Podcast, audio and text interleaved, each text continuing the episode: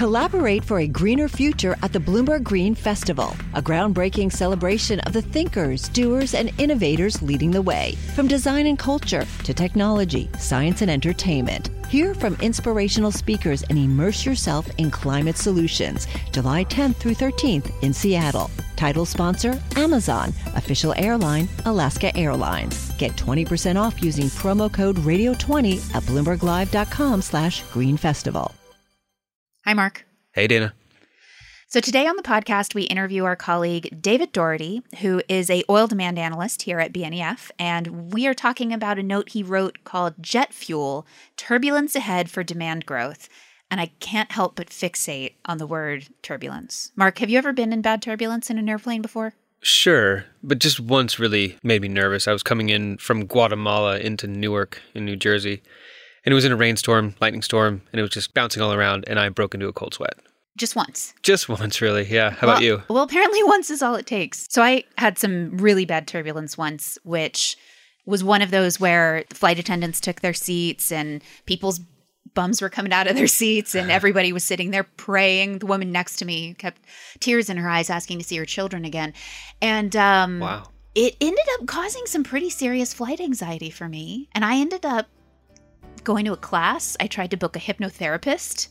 But unfortunately, I was unable to get in with the hypnotherapist because I was flying so often for work. I was unable to get irony. our to get our schedules to match up, which actually I think it speaks a lot of volume over the demand growth here. Right. We're still flying despite all this, we're right? still flying. So I was miserable on every flight, but I refused deep down my stubbornness overrode the level of anxiety I had about flying because I refused to let it limit my life. It's pretty common for people not to like flying in turbulence, but we do it anyway. And so, when we say turbulence ahead for demand growth, it's actually the demand part of you and me and everybody we know wanting to fly that's not the main issue. It's all the other stuff that goes into ramping up this industry. So let's jump in today with David Doherty and hear what he has to say about airline demand going in the future. As a reminder, BNEF does not provide investment or strategy advice, and you can hear the full disclaimer at the end of the show. Hi, David. Thanks for joining us today. Thanks for having me. You might have noticed in the news that there have been a recent increase in what's being termed as flight shaming, where people are making other people feel guilty for taking flights because of their carbon footprint. And that might lead you to believe that maybe the overall amount of flight that's happening on commercial aircraft is decreasing. But, David, you're an oil analyst here at BNEF, and you have a view that's a little bit contrary to that. So let us know what you think is actually going to be happening with airline demand going forward. Yeah, I mean, just by looking at the data, it tells a totally opposite story of that. And the interesting part is, it's a great story for us if we're looking at something from our London office or in Europe. But for a lot of people, flight's new. They want to go on holiday. And uh, are we going to deny them that? We expect, and most others also expect, that demand for flying is going to continue to grow. Where's this demand coming from? Mostly um, China and Asia Pacific. Okay. Um, and that's from a small base, but that is pretty much where the growth is coming from. What's interesting is developed Europe also growing. As we change the way Europe is structured, we expanded the EU 10 years ago, right? So you can now travel to other parts of Europe without visas or easier access. And the low cost carrier came around. And Oh, they fly right. a lot and they're super cheap. And that opens up to a whole new market. People who couldn't, you know, afford to, to fly before, they can fly now. What time horizon are we talking about? 2000s onwards, you see a spike up. The only place in the world really where you're kind of seeing flat demand or steady-ish demand is the US. And you don't really have the low cost carrier there. You I do. mean, you kind of do, but you don't have your. I mean, I moved here what six, seven years ago, and I didn't. We didn't have Ryanair or EasyJet or anything like that in the U.S. Mhm. when I was there. Oh, I think we do. On the West Coast, Southwest. okay. yeah, biggest Yeah. JetBlue. Maybe bis- so. bis- biggest domestic airline, I guess, is, uh, Alaska is Airlines. Southwest. Yeah, there's a few. It's a different I've been gone a long time. It's different. So the, the European story is a lot of connecting the New East to what was Western Europe, right? So you've got this expanded wealth in Europe, which didn't exist before. The US hasn't expanded its wealth uh, to the same extent because you don't have brand new markets coming into one large market, right? So you're kind of moving the goalpost a little bit. In terms of fuel consumption as well, the system in the US gets quite efficient. So you've got fairly flat oil consumption, um, jet oil consumption, whereas in Europe, jet fuel demand is growing and growing. It's slowing down now, but it's still growing. APAC, it's going through the roof. You've got lots of new low cost carriers coming in, traditional carriers uh, traveling longer distances. You know, you can connect now in China if you're going to Singapore or to Australia. Previously, that would never happen. So, yeah, the whole system's changing and the demand profile as a result is changing. So, flight shaming, whether or not it exists, might not actually be decreasing demand as much as we might think. It's a bit like when I want to eat some candy and I don't want my kids to see, I'm going to go around the corner, kind of stand in a closet so they don't see me eating the candy. But the reality is, everybody wants it. You're saying this is growing in Asia. Is there not a lot of infrastructure that needs to be added in order to make that take place? And what does that look like for that market? I mean, in terms of fuel supply or airports or anything else that you might need and have a massively growing industry. Yeah, there's a lot of like pipes that need to be put together for this to work essentially. So the biggest growth centers in terms of countries that are expected to sort of lead the market in the future are China, the US interestingly, and India. Now, India and China are really interesting. When you think about it, um, they're underserved massively. So, in the UK and the US, we travel on average about two times per year each, right? In Germany, which has a really good rail network, it's about once per year. But if you look at India and China, you're looking at 0.2, 0.4 trips per year per person, right? So, it's tiny and it's massively undersaturated. What they don't have is the network we have in Europe and in the US um, of airports and connection points and ways to get off the ground, right? You need that runway. So, for example, in India, it's got a ton of runways that are just laying idle. So, the government of uh, they have a regional connectivity scheme in order to get people flying and mobile. So, they're bringing back runways that were previously essentially derelict, right?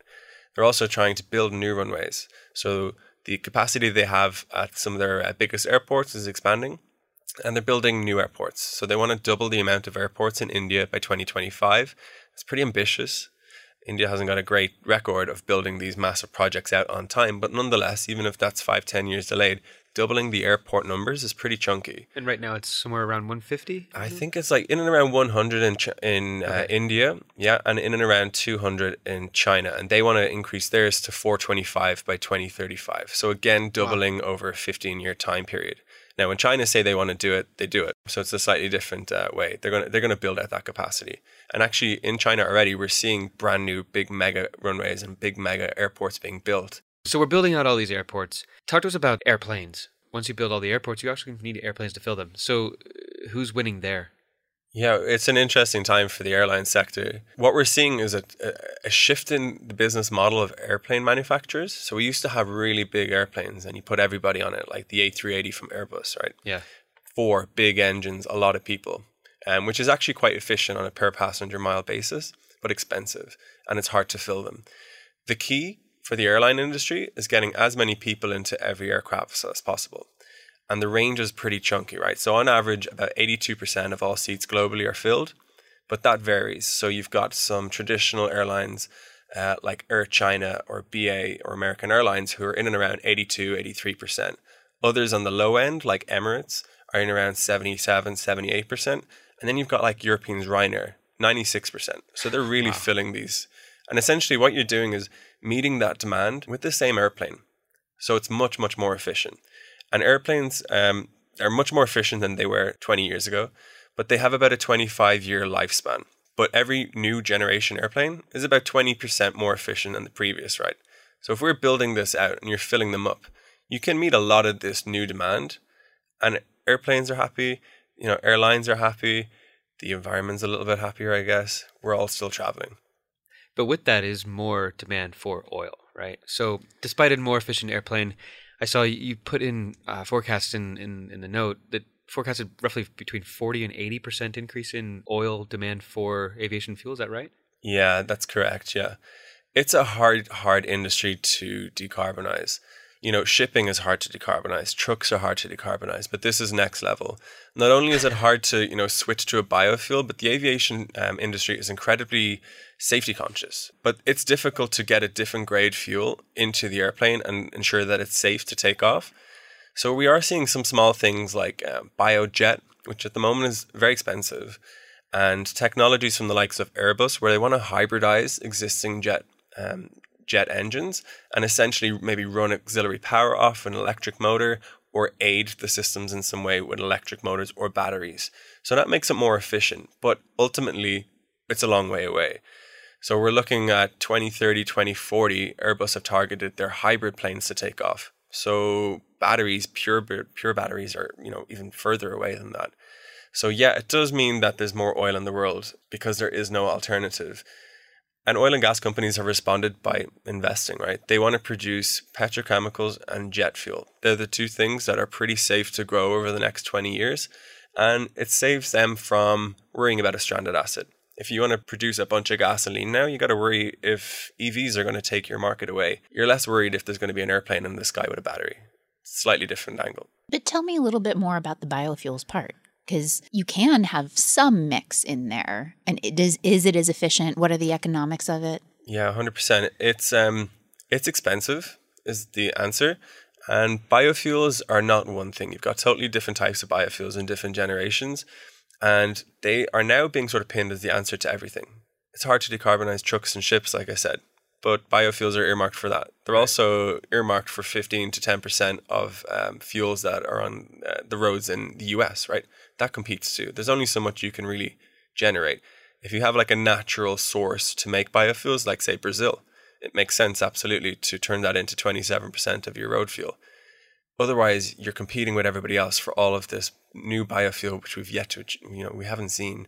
And that's why the prices are high. The supply is not there. And it's also not it's it's it's not as well proven, I guess, as jet jet fuel, um, and there's less of it available. But airlines are turning to it. It's almost a I don't want to say a marketing campaign in certain ways, but it definitely does well for green credentials of airlines if they're running off of biojet. So we saw it, for instance, at uh, Davos, where we've seen some of the corporate flights being fueled by biojet. That's great, but they've all flown in on private jets, yeah. right? It's not quite the solution that you're kind of thinking, right?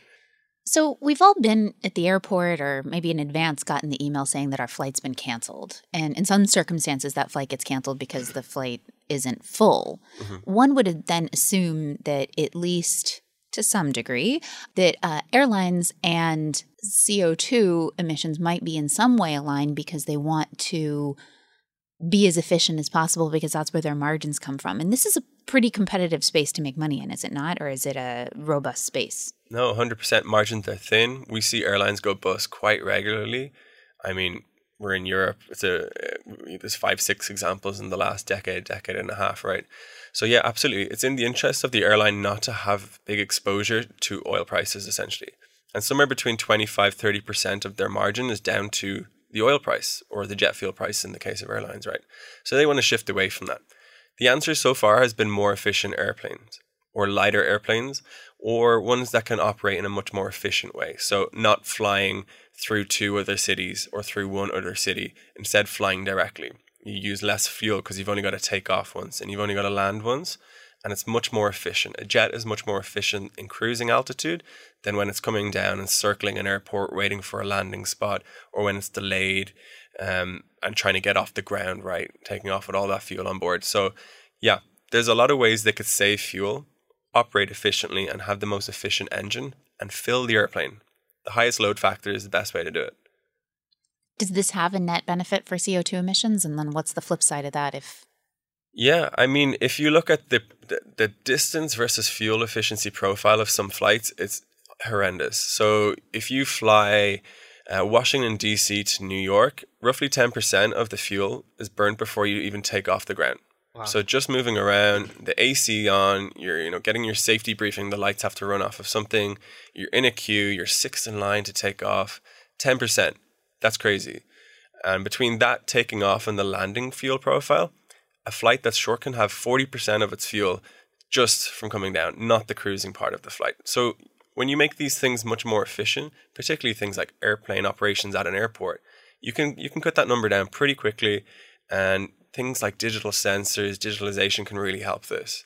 So we've seen a few early indicators that there's low hanging fruit to be had, right? You can you can really make the whole system much more efficient and save cash, right? You're saving cash, you're also saving CO2 emissions. It seems that all roads lead to the airlines themselves in terms of the attention that maybe, you know, we're talking about now and the end consumer, but really the innovation's got to be somewhere else, right? They don't manufacture the airplanes and they they don't make the fuels. Mm-hmm. Where is most of the innovation coming from aside from the biofuels and electric planes that you've already addressed? Where is the the other innovation? Yeah it, it can come from all different angles. Um, air traffic controllers for example they can do a much better job. If you delay a flight and tell them in advance they can be delayed and, and fly slower at a height when it's much more efficient instead of circling around heathrow airport. We've all been there. You can also have airports that know better how to direct their traffic so we saw a study in China say if you can use AI to hit your taxi um, takeoff time, so when you hit back from the airport and go towards the runway, you can save 15% on your fuel bill. I mean, fuel bill translates into fuel consumption, translates into carbon. The airline's happy, carbon emissions are happy, the person is not delayed, right? You're not sitting on that airplane again. So there's a lot of things. It's going to come from all different angles. And policy has to play a role. It's a little bit more dull, but they're trying to do what the shipping industry has done in terms of the IMO. It's just not quite having the same uh, execution, I guess is a fair way to say it without being too critical. It's a really weak policy we're seeing in CORSIA coming out. Who governs it? Um, it's the United Nations, essentially, the ICAO. It's a, it's a body of the UN. Can you explain what CORSIA is to us? Yeah, so essentially, the goal of CORSIA is that by 2050, growth in emissions to 2020 will be net zero pretty much. And to do that, there's a few different mechanisms. So you can either offset your carbon emission. If you offset your carbon emission, you've got to buy a credit essentially. They haven't yet defined what that credit is. You can use a CORSIA eligible fuel, which is like a biofuel, or, and this is the big or, a jet fuel that is 10% cleaner than a benchmark jet fuel that they've currently recommended. So if you're a clean oil refinery and you get your oil in a less carbon intensive way, let's say Saudi Arabian oil, which is not super carbon intensive, that can be um, registered as a CORSIA eligible fuel and you can use it. So there's a lot of potential there for oil jet fuel to be used and some biofuels. And then this sort of carbon offset, we don't know the price of yet. So there's a lot of moving parts. It's really limited though because it's only international flights. It's optional pretty much before the end of this decade. And some countries have just said, no, we're not taking part. Crucially, India which again, third biggest market in terms of growth that's expected. Russia have said no, Philippines have said no. You're getting quickly into pretty chunky terms. Less than half of all the fuel consumed today would be covered under CORSIA. Is this something where countries will provide the, the stick to, you know to this to this market, or is something where companies will pick up the slack and decide to take this on themselves? I know we've heard of JetBlue having a goal for net zero by what 2040, 2050. It's both sides, I think. Right for airlines, they don't want to pay the bill um, for countries mm-hmm. to have to be seen to moving towards this Paris Agreement. So we've seen um, Europe, for example, float the idea of including the airline industry in the EU ETS system. So that would be quite interesting to see how it works. But also watching that are the Chinese. So they have earmarked aviation to fall under the uh, emissions trading scheme out there as well. So these will essentially have a much bigger impact on the emissions profile, particularly EU ETS, because they say you need to lower emissions not net zero and keep it flat. You need to every year lower it. And then in the US, they're looking at applying um, levies or equivalent programs. It's sort of TBD to regulate it there. Now, if China, Europe, and the US acted, even on their own domestic flights, you're talking much, much bigger numbers, and it becomes a thing as opposed to international flights if you want to take part in our scheme. So, what do you see as the one thing having the biggest impact in the next decade? There's a few secret weapons out there that could really take away from jet fuel demand or air travel demand in the next 10 years. High speed rail, I think, is the big one. So China have built out this gigantic project, infrastructure project over the last 10 years, and they're continuing to do so. Um, and that could have a big impact, particularly on domestic flights, because you can you can change the taxes on that. You can encourage people to travel there, and we've seen that to a certain extent just recently in Germany. But we saw a study from the IEA a while ago uh, saying that between 1993 and 2000, the Eurostar took about 50% of the passenger demand out of that flight path. So if that happens, you're talking about real numbers. But TBD if that actually makes an impact. I think it will. I think that's the most important thing in the short term. That plus policy, because technology is just a little bit too far away right now. It's too bad. I'm just looking forward to the Hyperloop and the suborbital rockets. Text Elon. Right? Cool. So this was the first in a series, right, on aviation from BNEF. What's next in this line of research? Yeah, it is the first in a series for us, and it's an exciting new new area for us to research. The next few things that we're going to take a look at are biojet fuel specifically, because it's kind of the solution for everything at the moment. We want to question: Is it actually the solution, and at what cost is it? Just you know, what kind of solution, what cost? And then we're going to look at the EU ETS scheme for aviation. What does it mean? And then that lets us see is that mechanism one that might work elsewhere. And that'd be quite interesting, I think, because again, we're seeing the Chinese looking at including aviation in their carbon market. And if they do that, you're talking big numbers. Again, China can do things overnight that we can't quite do in Europe at the same speed. David, thank you for joining us. Yeah, thanks for having me, guys. Bloomberg NEF is a service provided by Bloomberg Finance LP and its affiliates. This recording does not constitute, nor should it be construed as, investment advice, investment recommendations, or a recommendation as to an investment or other strategy. Bloomberg NEF should not be considered as information sufficient upon which to base an investment decision. Neither Bloomberg Finance LP nor any of its affiliates makes any representation or warranty as to the accuracy or completeness of the information contained in this recording, and any liability as a result of this recording is expressly disclaimed.